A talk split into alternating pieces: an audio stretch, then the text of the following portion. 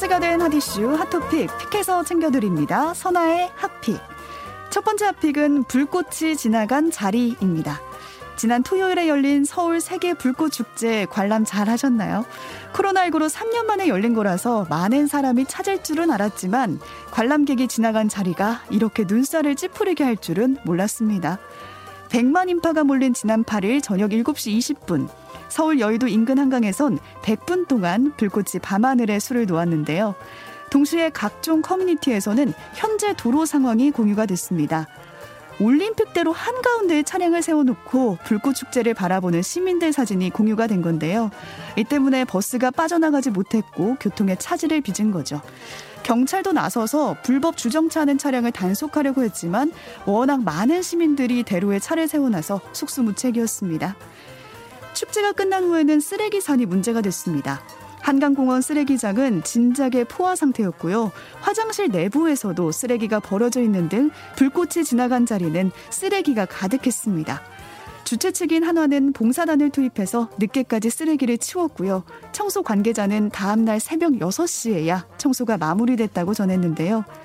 누리꾼들은 버리는 사람 따로 있고 치우는 사람 따로 있네요 하면서 몇백 원 되는 봉투 하나 구입해서 본인 쓰레기는 담아서 들고 오도록 하자라는 조언 보냈습니다.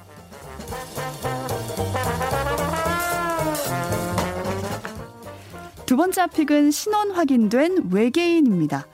지난 2일 새벽 뉴욕의 지하철을 찍은 영상이 SNS에 올라왔습니다. 영상에는 전신을 감싸는 형광 녹색의 옷을 입은 여성 무리들이 10대 학생 2명을 둘러싸고 주먹을 휘두르고 있었는데요. 핸드폰과 핸드백을 뺏어가면서 형광 복면 강도단이라는 이름이 붙었습니다. 현지 시간으로 지난 7일 뉴욕 포스트에 따르면 이 강도단 중에 4명의 신원이 확인이 됐는데요. 모두 20, 30대 여성으로 4명 모두 범죄 전력이 있는 것으로 조사가 됐습니다. 사건 당시 피해자의 어머니는 뉴욕 포스트와 인터뷰에서 딸이 외계인에게 공격을 받았다고 해서 무슨 소리인지 처음에는 못 알아들었다라고 말을 했는데요. 당시 지하철에 탑승한 승객들이 있었지만 다들 영상만 찍을 뿐 아무도 도와주지 않았다고 덧붙여서 씁쓸함을 더하기도 했습니다. 누리꾼들은 외계인에게 공격을 받았다는 피해자의 말에 웃어야 할지 울어야 할지 모르겠다. 도움보다 촬영이 먼저라니 스마트폰의 폐해다 라는 의견 보냈습니다.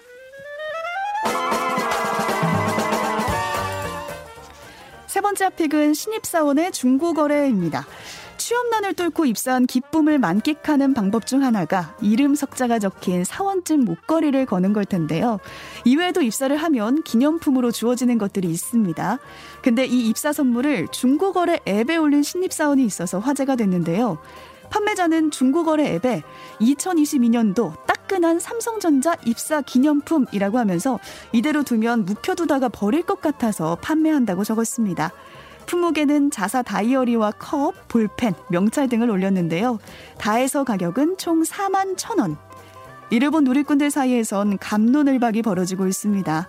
어떻게 팔 수가 있냐 쪽은 필요 없으면 차라리 아는 사람을 주지. 기념품은 필요 없어도 보관해 두는 법이다.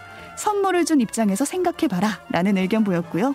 팔면 뭐 어떠냐 쪽은 가격을 과하게 덧붙인 것도 아니고 필요 없는 물건 팔겠다는데 뭐가 문제냐 알뜰하고 좋은 거 아닌가 개인의 자유다라는 의견 보였습니다.